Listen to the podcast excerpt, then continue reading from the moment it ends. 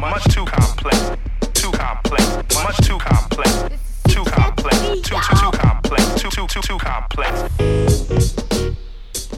Welcome to the Boyd Meets World podcast. This was my first live podcast since college, and looking at me from across the table this time was my buddy Colin Clapham. Colin is going for his master's in stats from Boston University, and he and I became close talking about baseball stats. He did exactly that this time. So we talked about five statistical trends out there that you need to be paying attention to. Really cool and interesting stuff from a freaking whiz kid of a guy. Enjoy it.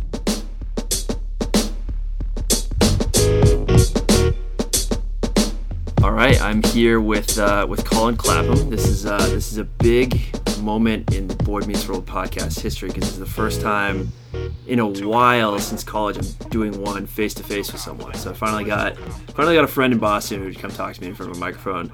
Um, Colin is here today because he and I hit it off uh, about a year ago talking about stats in baseball, and it has been the the nucleus of our friendship ever since. Um, and and so he's going to come and, and kind of extend his wisdom that he has provided to me with all of you today. So, Colin, how you doing? Good, good. Thanks for having me. Uh, do you want to tell the people what you just left to to, to be here? Is, yeah, is that yeah, confidential so information? I kind of snuck out of uh, class. I'm getting my master's in statistics right now. Um, so that's kind of is, uh, like you said, how we met and started talking about stats and everything like that. I think this is part of the thesis, right? This is part, Yeah, exactly. This is course credit right now. If, if you So- watch Westworld, this is like what was this is part of the Oh, maze. Oh, Yeah, okay. no. Yeah. Well, we know what to do with you after this. yeah, yep. Uh, once once you have that Oh, magical thing called free time again, Yes, exactly. you can do that. uh, so yeah, Colin and I have been trying to get this together for a long time, but his schedule is is uh, is all you grad student folks out there know exactly what his schedule is like. So thank you very much for for being here, Colin, and we're gonna kind of run through five kind of statistical topics. Um, it is the, the start of baseball season. Basketball season is being phased out. Um, so we're going to go ma- mostly baseball on this and kind of some some stuff to keep an eye on throughout this baseball season. Some really interesting stuff. Um, but you you are a graduate of uh, Villanova University. yes. And so, you know, you just had, you are in the middle of one of the most successful basketball runs in history, but you still have a problem with the way people predict March Madness. Yeah, I think um, the big thing is a lot of times you see predictions are wrong, um, and they will, you know, a lot of these sites like 538 will explain their methodology, and they'll use these big terms that they don't really define, um, and they don't explain why their models fail or why their predictions fail. Um, so the big one, the big article they came out with right before March Madness was they were going to build this model to predict upsets. And they basically wanted to say, all right, like what's the percentage that this team's going to upset that team? And they mentioned a few terms that they really didn't define. So they mentioned machine learning, they mentioned Gaussian kernels, some of these like lofty subjects that the average, you know, sports fan shouldn't know, might know, might have heard before, but um, essentially uh, what they're trying to say is uh, they built some model that took all of these inputs in prior years. So they actually took the last 15 years worth of basketball, both pre uh, regular season and postseason, um, and they tried to compare this year's field. Um, they're trying to find the closest comparison over the past 15 years. Um, and they were comparing this year's team to uh, whatever outcome happened to their closest comparison. Um, so the machine learning part is uh, you have all these inputs, you know what the outputs are. So you have this, it's called supervised learning when you know what the outputs are. And obviously, unsupervised is when you don't know what the outputs are. But in this case, you had all of the outcomes because you know who won. Um, so they took all these inputs, you know, they say, oh, like the 2018 Villanova team is just like the 2013 Kentucky team, things like that. And, you know, that team got to the Final Four. Um, the problem with the way these models are built, uh, and it gets into this term they use, Gaussian kernel. So um, if you think about it like you're graphing wins versus points scored, you have like that XY graph. Most people can picture that in their heads. Um, what they do with these models is they include all of these variables. So it's points scored, assists, rebounds, all these things, and you have all these dimensions, and they try to compact it back down. Um, and they try to cluster all these teams together. Um, so the kernel is essentially the the shape of what that cluster is, um, and it's it's you know you're trying to make these little pockets so you have you know t- teams that are similar you know in the same pocket, um, and then the Gaussian part is. Uh, I think we were talking about this last week, where you have a normal distribution. Normal Gaussian is synonymous, basically. Bell curve. Um, essentially, yeah. Yep. Exactly. So, um, so what they did was they, you know, plotted all these teams that were similar, dissimilar to each team, and they were comparing them. The problem uh, and why these models fail is they don't explain how far away certain teams are from the team that you're looking at. So, uh, you know, I could have this year's Virginia team be so similar to another team that it's easy to predict their success. And I pick Virginia because it's ironic that it's not easy to predict their success. But um, but you could have Villanova where they're not like any other team, or they're you know they're similar to some teams, but not to the degree that they were that Virginia was to another team. So um, that distance between points is where the um, the sim- the uh, the breakdown happens with predictions, um, and they don't really get into why they chose the shape of of that kernel. You know why you know there's not really a good method right now to choose the shape of those pockets. You kind of like guess and check. Um, so you could have done linear, you could have done quadratic line, wiggly line, something like that. Um, but you know they throw these terms out there they don't really explain them um, and it's just kind of good to know why they fail how they fail things like that so So in the case of Virginia, there's there's a certain variance in between them and, and kind of their their neighbor. massive Yeah. yeah So so there might be a team that is most similar to Virginia that they're that they're basing predictions off of. However, that that even though that's their most similar neighbor, it's actually nowhere close statistically. Exactly. Exactly. Okay. So and and you know, the smaller the sample size, obviously the greater the distance between the points because, you know, you could have teams that are revolutionary. I mean, obviously they're you know, if you're going back the past 15 years, you have a lot of win-loss records, so you know a lot of outcomes. But um, yeah, they, they don't really get into why they chose that method and then what the residuals were between those teams. So if this is a method that's inherently flawed, albeit detailed and, and certainly contrived with a lot of, of good intentions, what is a what is the best way that we can predict outcomes then? Yeah, so I wouldn't go as far to say that it's flawed. I would just say that with any of these methods, there's some level of objectivity um, that should be communicated. So I know I have a lot of friends in the past who have built models, quote unquote, uh, in Excel where they say, all right, I'm just going to copy and paste points, rebounds, assists, anything that's available on ESPN, Fangraph, whatever. Um, and I'm going to run simple linear regression, and that's going to be what predicts my, you know, my model. There are issues inherent in that. I mean, it's great that you're going at it, you know, from that perspective. Um, but you know, you run into issues with variable selection. How do you say that one variable is more important than another? You know, maybe you're missing some. Maybe you have too many.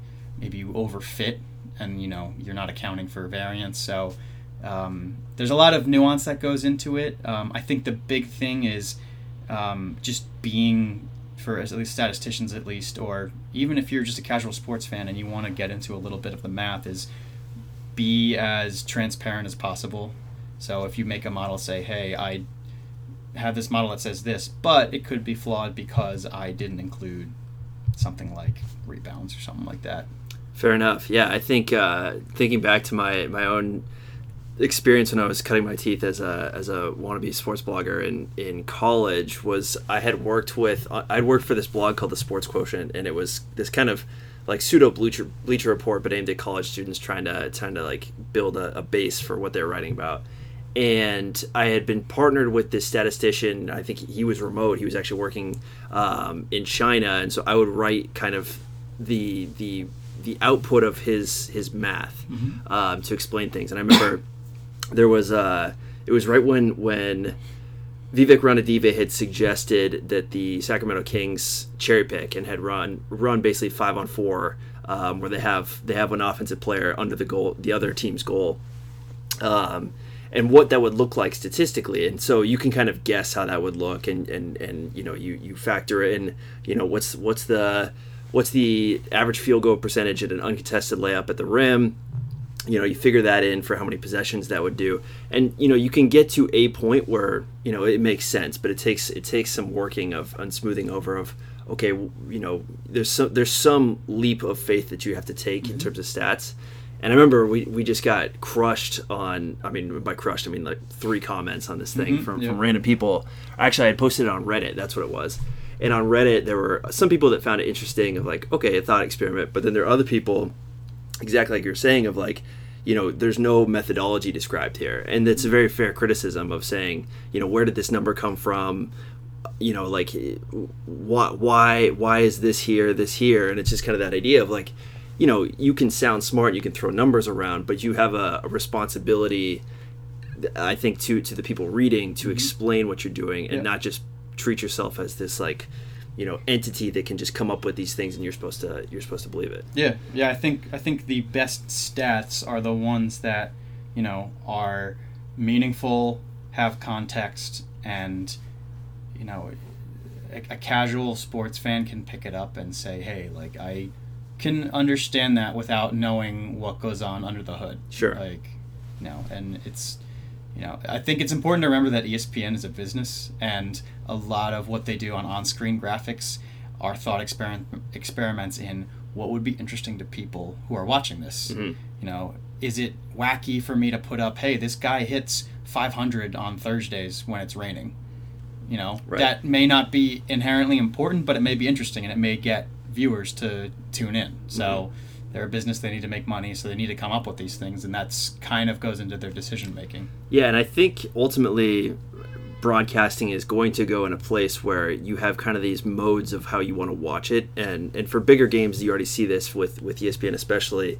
You know for the national championship in football you could watch the coaches room and you could hear from Kevin Sumlin and and um, you know uh, God Mike Van Gundy from Oklahoma State them talking about the game and you're watching coaches watch the game and that's just an interesting way to watch it. There's also the sky cams and the homer the homer vision or whatever you want to watch but I think that ultimately it would be interesting to get to a point where you know statistics aren't getting the you know the kind of the, the heavy side of statistics aren't getting thrown into the general broadcast but it is a way that you can watch the game is through a lens like that where there's more graphics that are that are more like uh, in depth with stats Yeah, and as you know, baseball kind of spearheaded the whole let's collect as much data as we can, and it's being collected a lot more in other sports. I know I've heard that in soccer, you know, you've got players who wear these devices that track their movements on Yep. the field, and you've just got all of this data. And the big problem, at first at least, was we have all of this, these numbers. What do we do with them? Mhm. we don't want to waste them. So that's where you get into the problem of let's just throw all these things out there. Let's calculate all these different ratios and, you know, hope something sticks, hope something's important. So, Right. And there's kind of this dissonance too of as a fan you're using a certain set of numbers or as a writer you're s using these set certain set of numbers but the teams themselves and the decisions you're criticizing with numbers are using a different different I mean not it's not radically different but they're using a different calculus. So Yeah. um, yeah, it's interesting. I think that that the the amount of information kind of creates these almost like pockets of elitism mm-hmm. whether it's Yep. it's team controlled or league controlled or or you know entity controlled like ESPN and 538. Yeah. Um, but yeah, it's it's a weird barrier to crack.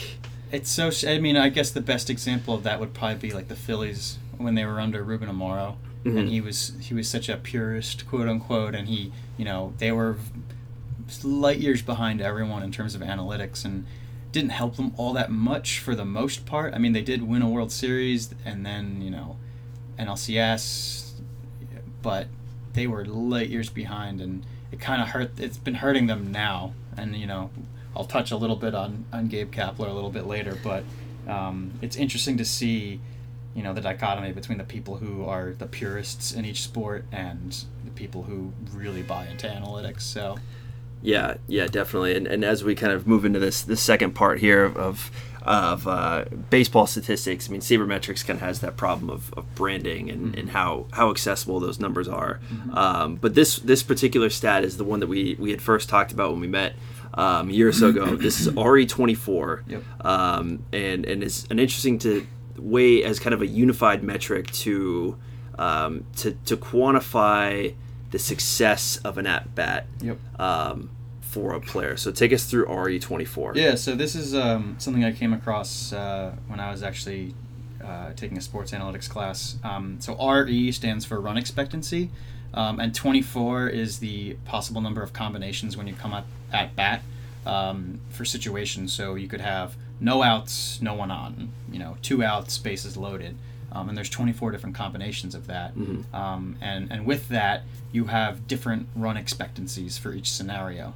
Um, so what they do is they create this table for all 24 scenarios you can come into, um, and they take the number of uh, runs that were scored in that scenario and they divide it by the number of times that happened in a season. So that's basically your score, uh, and this can range anywhere from zero to, you know, over two, let's say. Um, so RE24 then is calculated uh, by you take uh, the number of runs expected after the at bat minus the number of runs expected at the beginning of the bat at bat plus however many runs scored. So let's say you come up to bat, no outs, no one on, hit a home run. Um, runs expected at the end of the bat are same as before, so those um, basically go to zero, uh, and then you add one because you scored a run. So your RE24 for that is one. Um, now, why I like this stat is um, it's easy to interpret for someone who is below a casual level of watching baseball. So, you know, somebody picks up a stat sheet in a given season and they look at batting average and they see all these guys. This guy hits 280, this guy hits 310, this guy. It, there's no context around it really. It's, Right. You know, you don't know what league average is. You don't know how he compares to other people on his team. Um, you don't know if you know he's like Ben Revere and he only hits singles, something like that. Um, what's nice about RE24 is that value is centered at zero, so you can actually have a negative RE24. Um, so guys who come up to bat, bat, uh, bases loaded, no outs, they strike out. Um, that actually hurts them. That that value goes down Because the expectation is you you score a certain value of runs, whether Yeah. that's in between zero and one, or Mhm. yeah, Yeah, and at the end of that bat, your run expectancy didn't change, and you you know you didn't do anything with it. So um, that that hurts you. That's uh, uh, you know, and, and each each scenario has a different weight to it. So with a batting average, you strike out. You know, in any scenario, your batting average is going to go down the same amount. With RE24, it's going to go down by whatever weight that situation has. yeah, Um, the nice thing is, and I think uh, Baseball Reference does a nice job of calculating this. Um, what they do is instead of creating a uniform table for every batter, uh, they create a table for every single batter that comes up. So instead of taking the number of runs scored divided by the total number of times that scenario happened in a season, they look at that player and they say, all right, Mike Trout came up in this exact scenario and he scored like 20 runs out of 100 possible attempts. So that's going to be his weight. Mhm. So I'm expecting Mike Trout to do something more than I'm expecting like Mike Zunino. Like, you know, Yeah. those that should hurt Mikey Z, Mikey Z get healthy, please. to a to a lesser degree than uh, uh, to Mike than Mike Trout. So um, guys who are quote unquote better. Um, So every player has their own every player expectancy value. through this uh, through this uh, stat calculated by Baseball Reference should have their own table of, of runs expected. And is this a season to season? So for, for the general RE24 Mm-hmm. of like, I'm just, uh, you know, I, I just got called up from AAA. I don't have any have any uh, professional batting at, Mm-hmm. or plate appearances yet. Bases loaded, no outs. I strike out. Mm-hmm. My the the the expected value was just say like 0.8 at that point. I was supposed to get 0.8 of a run at least. is is that number the the 0.8 number coming from a historical data set of every single time that's ever happened, or is it season to season? Yeah, so you're, you're using league average Mm-hmm. for that. Um, uh, obviously, since you don't have any sort of a sample. Although, as more and more stats are collected from minor leagues and, and things like that, um, they might start incorporating that. But then you've got different levels of talent, and Right. you get into a little bit of gray area there. So, um, but for the most part, guys who are new and fresh. Um, they start at zero. They use league average, and then at a certain point, when the sample size is large enough, um, They can have their own They weight, have yeah. their own, you know. Um, and the nice thing is, uh, everyone starts at zero at the beginning of the season, and you kind of go up and down the scale as the Mm. season goes on. So you can really do a good job of tracking, like, you know, this guy stayed on top of, of hitting in these clutch situations, um, you know, doing a good job. Um, I think I saw, you know, they, they uh, getting back into objective bands and things like that. You know, Baseball Reference posted uh, bands of, you know, who's you know above average, who's good, who's great, exceptional. Um, you know, ranging anywhere from zero to forty. Um, again, arbitrarily chosen, probably because zero to 10, 10 to twenty is clean, even. Right. Um, but yeah, it, it's it's a great measure of uh, how clutch someone is, how you know opportunistic a team is. Um, I think the interesting thing is uh, you don't see even the most analytically minded managers uh, look at this for bringing players up to bat. Um, I think my favorite example of this that I was telling you about was uh, I had a final exam where I was doing a report on this stat, um, and the night before the exam, Joe Maddon, in the ninth inning with two outs, put Jon Lester in as a pinch hitter, and at the time he had like three hits in his career, Mhm. uh, and Lester hit a game-winning hit. Um, so I added a slide on the end of my report that said how Jon Lester ruined my final. um, but uh, but yeah, it's it's it's it's funny. I mean, Maddon did the same thing last week. He put Lester in in a clutch situation, uh, and he made him bunt. So it's not something that has been adopted all that much. Um, I think there are other measures that managers still like, um, but I think it's something that def- everyone should definitely keep on their radar. Yeah, it's something that if you want to find it, you can go to Baseball Reference and and it'll be in a player's um, Yep. batting stats. But if you, it's something that feels intuitive. Of I, you know, I know, I know, you know, for the 2007 Mariners that Jose Guillen finished the season hitting 270. But good God, it felt like every time that there was a runner on second that he was scoring a guy. Um, and and so this stat would kind of allow you to feel that and to look against those those basic stats and say, you know, he is an effe- he's an effective hitter, not necessarily what you know what does 333 mean as a batting average. This just tells you the effectiveness in any given situation. I kind of like liken this stat to every time I'm watching football with Abby, my girlfriend. Shout out.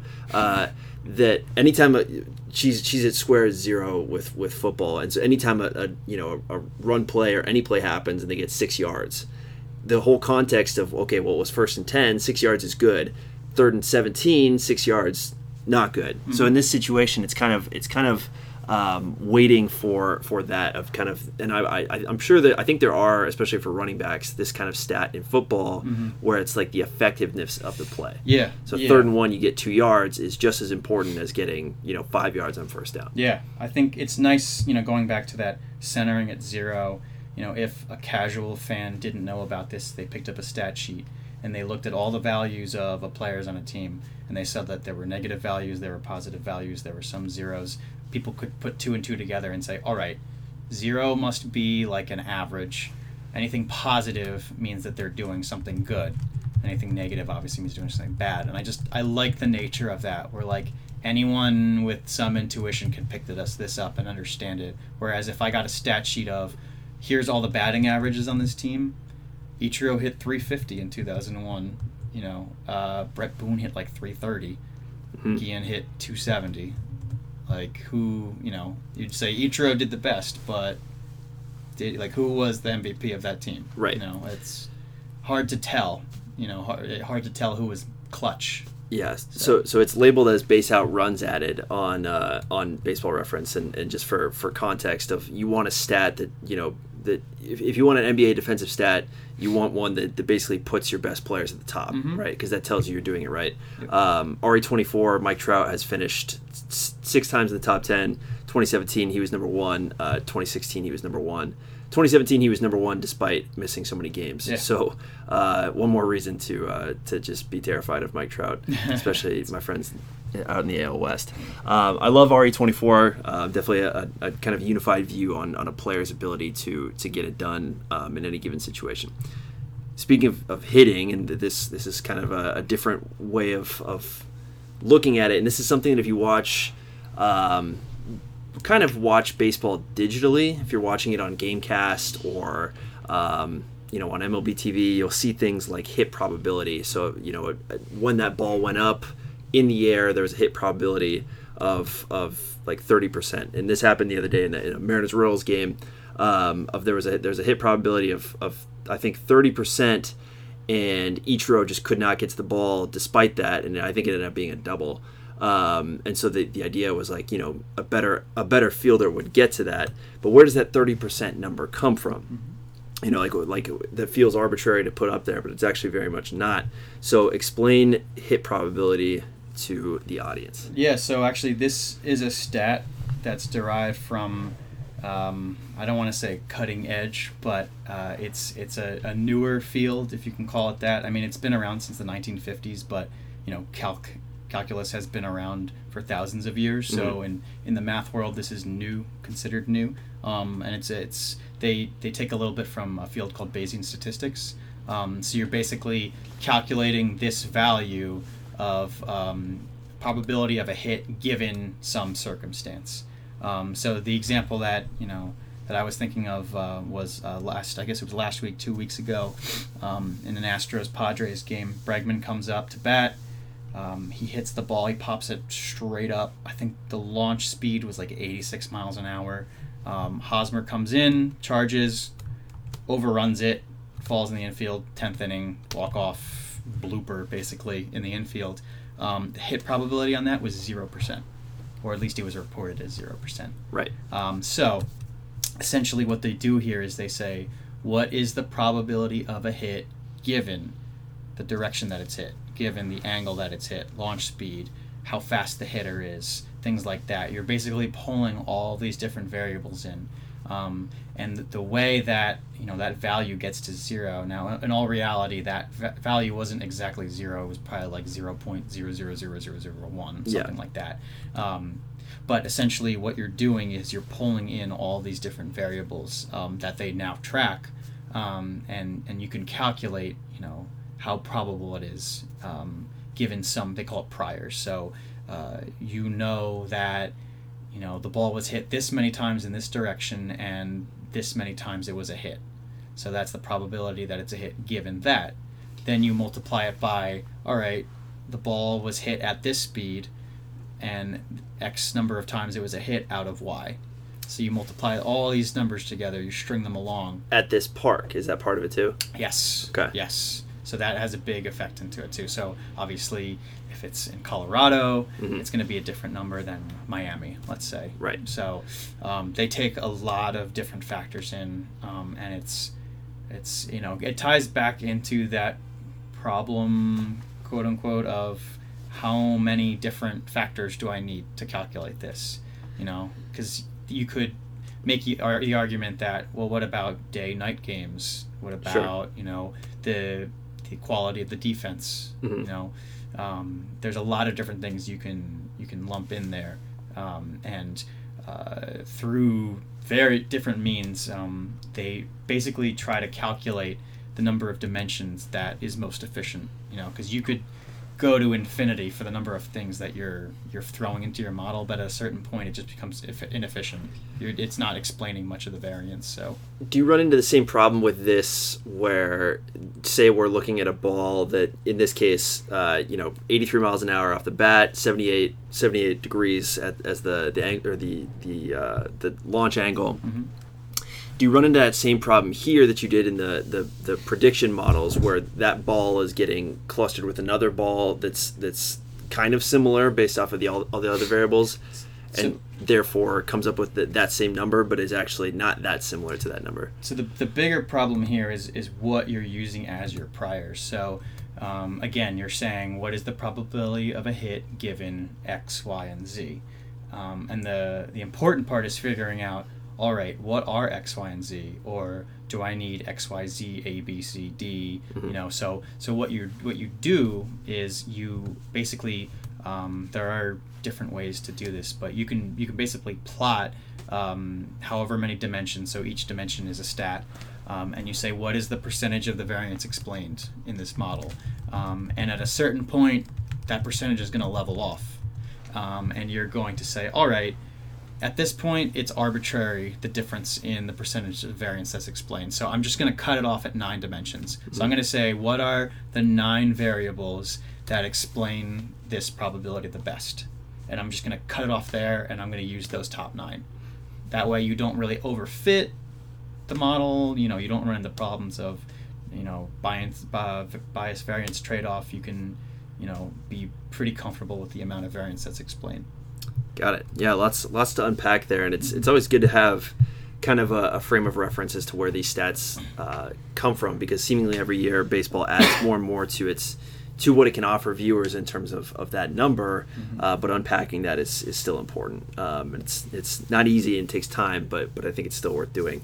And so that I mean that's kind of the next direction of, of stats is like how when like the creative side of stats that may may not be able to perform the the analyt or the calculus to come up with the stats how do you how do you message and and kind of explain that stat in a way that is bite sized but not not disrespectfully bite sized Yeah, I think there's a, a fine line between, um, I would say, dumbing it down um, and uh, actually, you know, being respecting the person who came up with that. Um, especially uh, with some math people uh, are very proud of, of the way that they, they derived something. Sure. Um, you know, it, I've, I've had this conversation with a lot of people. To me, sports is not something that I sit down and I need to take a notebook out and start writing equations and start calculating things for myself. I think it's, you know, for me at least as a mathy person, it's fun to do that on the side, but at the end of the day, like, I kind of just want to sit down, open a beer, and, you know, watch something. And if, you know, an important stat comes up, then that's great. And it's if it's interesting and it, it makes sense and it has the right context, then that's great. Um, I tend to err on the side of there should be some separation between the commercial side of things where you know in the broadcast for the fans you know i i would i would leave it up more to the fans to kind of go and seek that out more than anything else i think it's extremely important for the people involved like managers gms owners things like that i think if you're not looking at it um, they say in moneyball um, the guy who plays john henry says you're a dinosaur you Mhm. know um, I think that's very true, especially today, since you have all of that at your disposal. Um, I think it's you know extremely important, crucial uh, to factor that into your decision making. Um, but at the same time, you know, the Red Sox had a very a big dilemma this offseason with signing JD Martinez, where you know you can't compete with signing Giancarlo Stanton hmm um, but you need to bring someone in to at least combat that signing, and you want to get someone who's going to fill the seats. They're a business again; they need to make money. So um, there's always that struggle between the two worlds. It's kind of like an arbitrary thing that can't be quantified. right So Right, and there's some organizations that are that are colder than others and, and don't care about that, and there's some that I mean, Mhm. the Red Sox can be as cold as they want, and there's just some realities about about Yeah. this this area, this fan base that, that you have to appease to, Yeah. um, and it's just that's just the only way it's going to go. Yeah. Um, a, a, a market that is not quite as fervent as as Boston is, at least from a baseball perspective, is is Philly, Mhm. um, which gets into our fourth point. This isn't a stat within itself, but uh, Philly's new manager is Gabe Kapler, former outfielder. Um, you probably remember him from from he was a Red Sox player, right? He for a was, while. yeah. Yeah, for for a while. Um, he's now a manager, and I'll just read the three first three headlines about Gabe Kapler from uh, from Deadspin as the season started. Um, the first one: Gabe Kapler's cosmic brain is putting the Phillies in some tough spots. Uh, four days later, it's what did Gabe Kapler fuck up this time? And then uh, the newest one, which came out yesterday, the tale of Gabe Kapler's bizarre ice cream habit is actually even weirder. Um, two of those three are, are baseball related, but he is uh, he's under a lot of flack because he came in with, with kind of some some uh, some interesting notions about how baseball should be managed, and it is kind of flipping some some conventional notions on their head, maybe unnecessarily. Uh, what say you? So, um, Gabe Kapler is extremely, he buys into analytics um, to a greater degree than probably anyone in Philadelphia has in a very long time. Um, I remember when, uh, so I lived in the Philly area for a while um, and was exposed to a lot of the fickle Philadelphia sports fans who have enjoyed recent success, so expectations are higher than normal. Um, but uh, uh, he, he came into uh, into Philadelphia um, with a good plan. Um, he buys into you know the whole Moneyball idea wholeheartedly um, to the degree where you know he will switch outfielders based on if there's a righty or lefty coming up to bat. Um, he loves playing matchups. He gets into very intricate detail with with how he you know matches up every single position on every single play.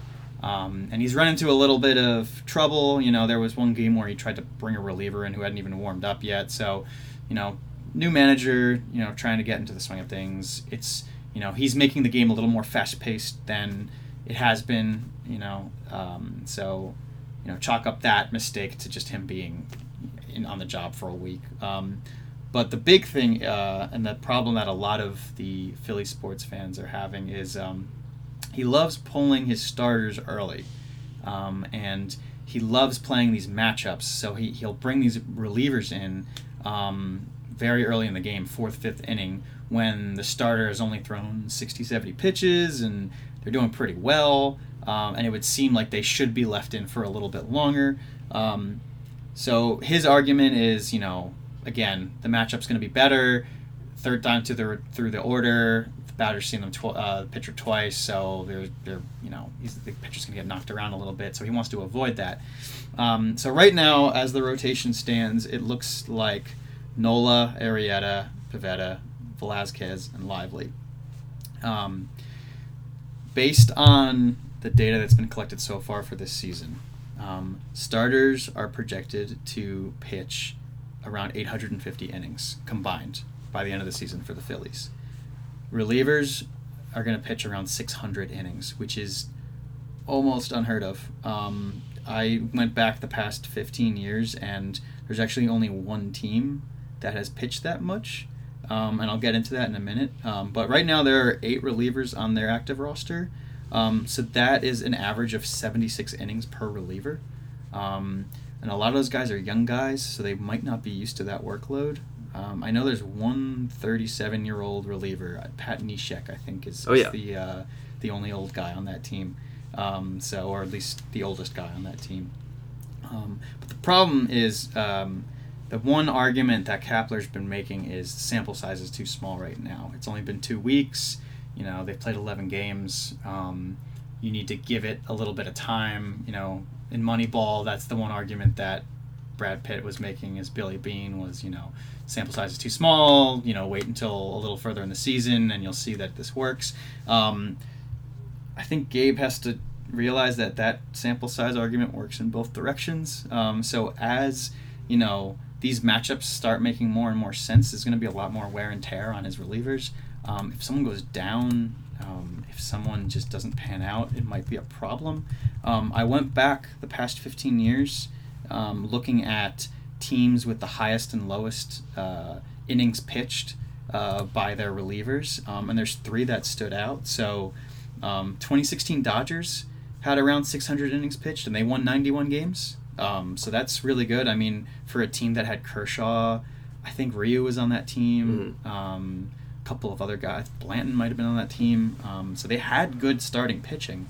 Um, you know, and not that Arrieta is the same caliber pitcher of Clayton Kershaw, but Arrieta should give you some innings. Um, you know, he's only pitched in two games, or at least one game, I think, so far, and he was pulled early. So um, he should give you some more innings. So that, that number might vary a little bit. Um, but the second team, uh, so the 2012 Rockies, actually, their relievers threw 657 innings, um, which breaks the projections for the Phillies by 60 innings right now. Mhm. They only won 64 games.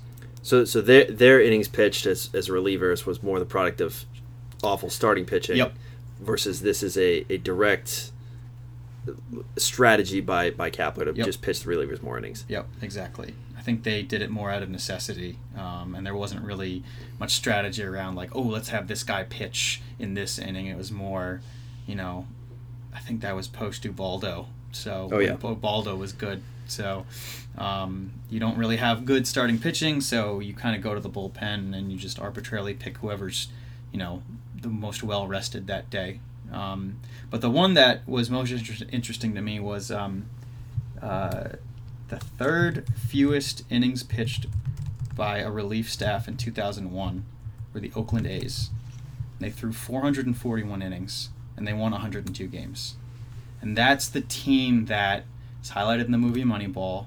That kind of is the framework for you know the whole idea behind sabermetrics, or at least to the commercial audience, the idea behind sabermetrics. Um, so that is what Gabe Kapler buys into. Yet Billy Beane didn't do what Kapler's doing. Um, it's so interesting that you know in the movie, if you really think about it, besides Chad Bradford, they don't really highlight how Beane did with pitching. Mhm. You know, he didn't. He didn't.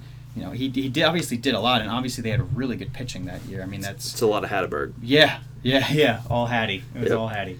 Um, but it's it's interesting to think about. You know, you get into this dichotomy of if you focus all of your analytics on offense or you know to uh, offense to a greater degree, and you go more by feel. You know, more into like the old school scout mentality with pitching. You know, is that the right balance? You know, if if you go all by the numbers, are you going to be successful? Um, and I just I think it's so interesting that that team through their relief staff through so few innings Mhm. um, for a team that won 102 games. Right. A lot, lot of ways to skin a cat, which I found out that phrase actually is not skinning an actual cat, it's skinning a catfish, but it's just referred to as that. Um, so, anyways, the uh, so that that team is the the Tim Hudson, Mark Mulder, Barry Zito, uh, Cory Lidle was their fourth starter. So the, uh, the the the 2018 Phillies, you mentioned that every every reliever on that staff is, I mean, the average relieving reliever innings is 78.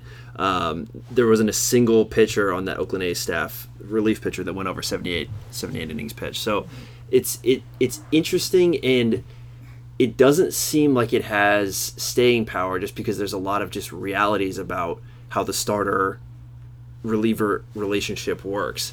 Starters inherently go longer because they need five days in rest. Relievers go less because they might be pitching every day. So the idea that that you're now going to, I mean, th- those are just two truths. Like I, I don't know if there's any there's any doubt in that. The only time that that really changes is in the postseason when there's multiple days in between games. Um, so I don't know, kind of that, that sample size argument of this isn't this isn't something that you necessarily would want to test over time because of those two things.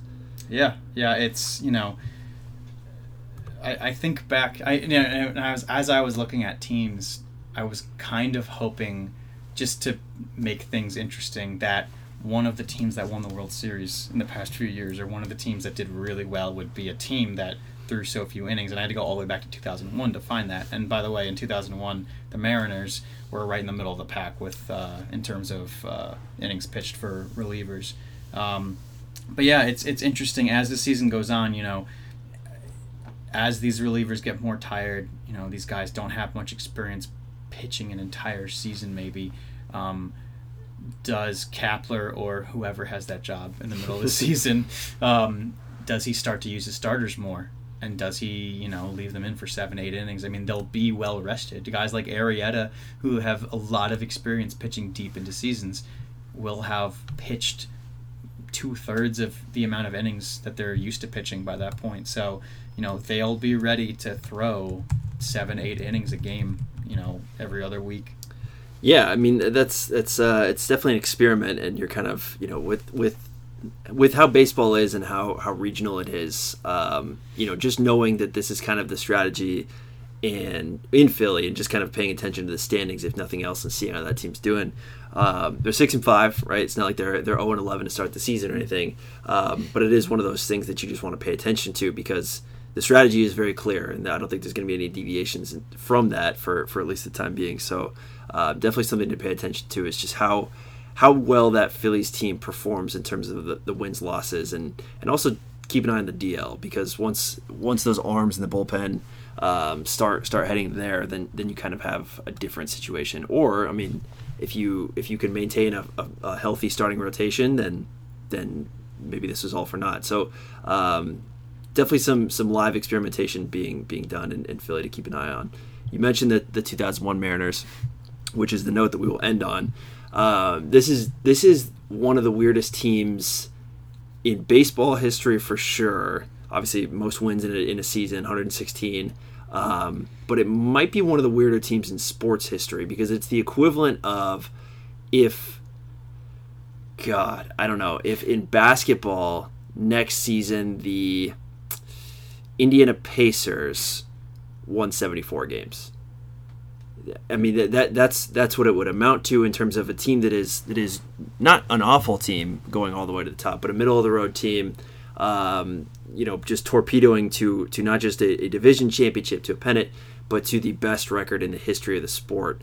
Um, so it is it is a very very interesting phenomenon, and I'm glad you picked this so that we can kind of, um, you know, I was eight years old at the time at the time of, of them going into it, and it, it, it kind of seems like a blur, but you look back at that team. I mean, that's that's that's Bret Boone, that's Mike Cameron.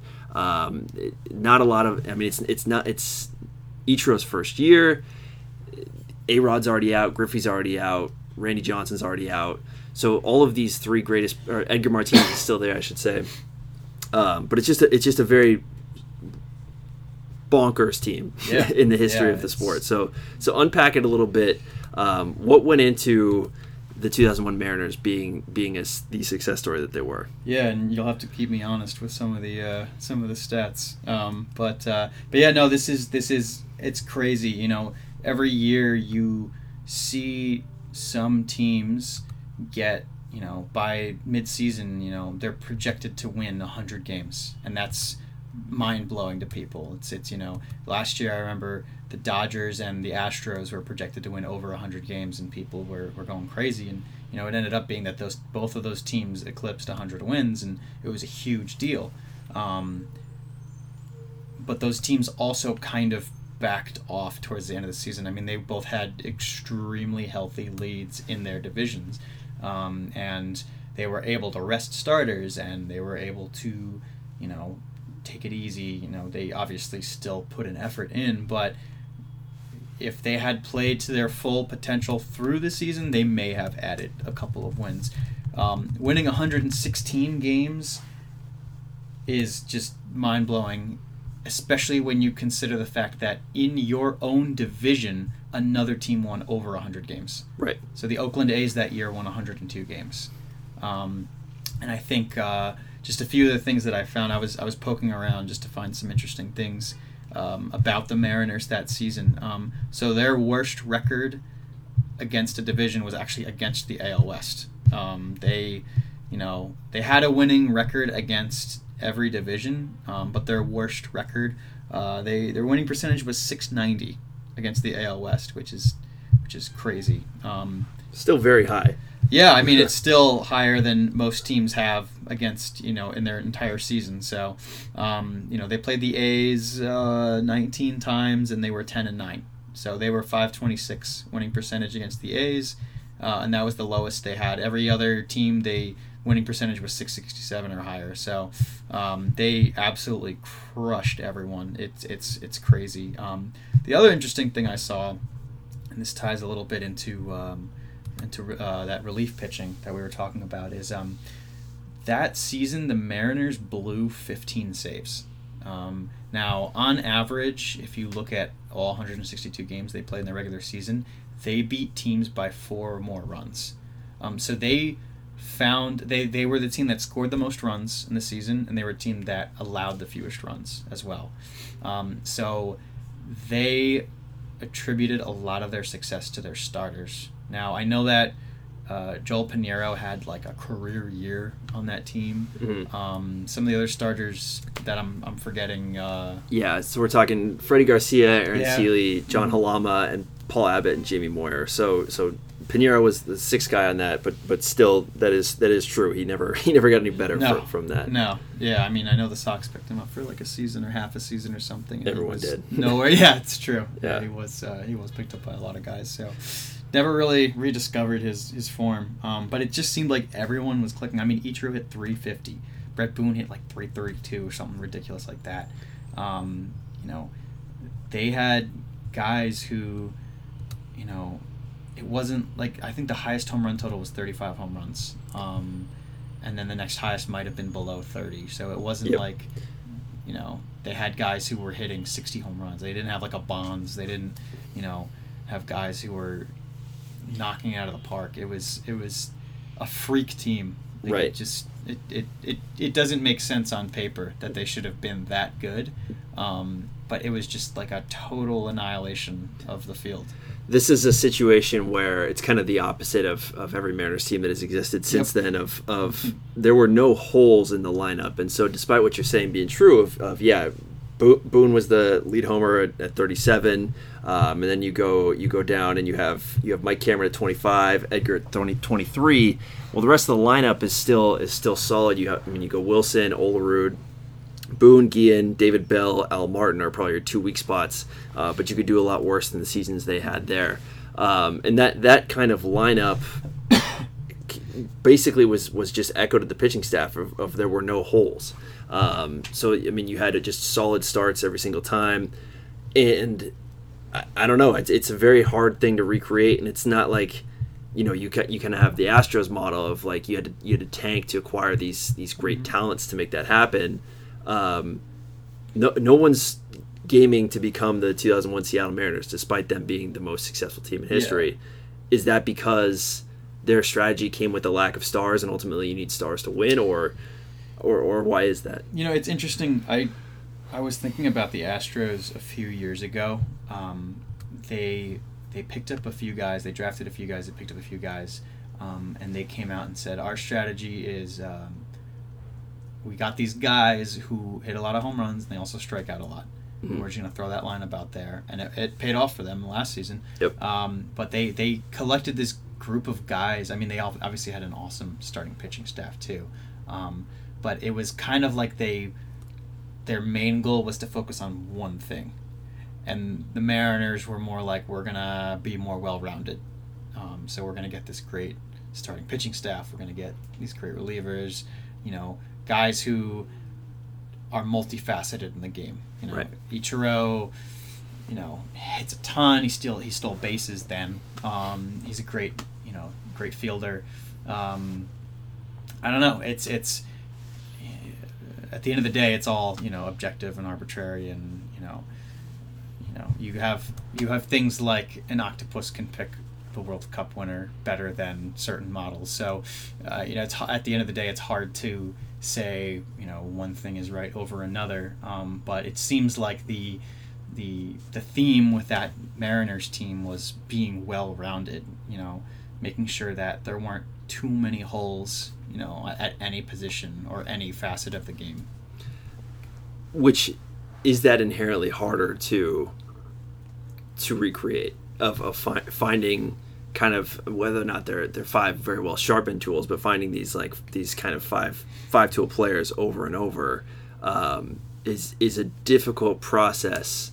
I, I would imagine it's a more difficult process than to find these t- kind of in, in theory, you know, two tool players, um, and just just look for that archetype over and over. Yeah, I think um, one thing to keep in mind is that as more and more data has been collected and more has been at the fingertips of GMs and coaches. It's also at the fingertips of the players. So they, you know, if they're smart and they have good business sense, and or if their agents are smart and they have good business sense, they're the ones who can make arguments for this is how much money I want. This is how many years I want. I'm like this player, and he got this, so give me that because I Mm. deserve that. So I think you know, not that at that time there weren't big contracts that were you know put out there. I mean, my heart still breaks for the whole A Rod, you know, fiasco around that time where we, we had him and then we didn't. Um, but you know, there were still big contracts. There were still big trades going on. Um, I think that as more data has become available, it's become available for every party. So I think that um, the players have become smarter. Um, you know, they, you know, people are more competitive then. They're competitive now, but um, you have guys who may or may not want to go to certain teams, certain markets for whatever reason. So, um, yeah, it's it's there are some teams that think that they need to make big moves, and you have guys like Dombrowski who is not afraid to pull the trigger on Mm. spending a ton of money, and owners like you know John Henry and people who are like, I I'm gonna give you a blank check, spend as much money as you need, and Right. that might not be the answer for you know, let's spend a lot of money on one guy. Maybe the answer is let's you know parse it out a little bit, put together a more holistic view of, of what a team should be. So Yeah, it's interesting. I mean, uh, this this particular Mariners team isn't even the one that gets hoisted um, from a from a historical perspective. It's it's the uh, it's the '95 team that, that was the first playoff team in franchise history that um, that is s- still unfortunately the, the beacon of, of success in, in the franchise's history. I would I would say if you had to pick one team. Um, so this team is just I think everyone knows it, how weird it was, and and it was surrounded bookended with. Uh, the following two seasons were, were both 90 win seasons where the M's missed the playoffs actually. Um, so so it wasn't this complete out of nowhere situation, but you had this you know much much more real regression to the mean afterwards. Um, so so who knows if, if that number will ever get eclipsed? If it ever does get eclipsed, it's probably going to be by a more talented team uh, than than those 01 Mariners ever were. yeah, yeah, if that's that's possible. Yeah. Um, all right. Well, well, that that was the five. Uh, any other big trends that you're seeing this this baseball season that, that have just been driving you nuts? Or Sox have been doing good. Big Sox fan. Um, but I think uh, one thing to keep in mind, and I mentioned it before, um, is that ESPN, a lot of these broadcast, you know, companies are are businesses, and they, you know, they want to make it interesting for fans and fun for fans, and they throw these stats up there, and it's always just to take things with a grain of salt. You know, you hear a lot of guys come out and say, "This is my model. This is perfect," and it's not, and you know, things go poorly. So, um, but yeah, I'm I'm excited to uh, to watch baseball for the rest of the season. You know, it's been a long time. It's weird that, at least in Boston, to go to a game in hat and gloves, but uh, Hmm. getting used to it. So yeah, right. yeah, Welcome to the city. Um, all right, so so that that'll do it on for uh, the the stats focused podcast. I'm sure we'll we'll kind of revisit these things uh, maybe as the season goes on.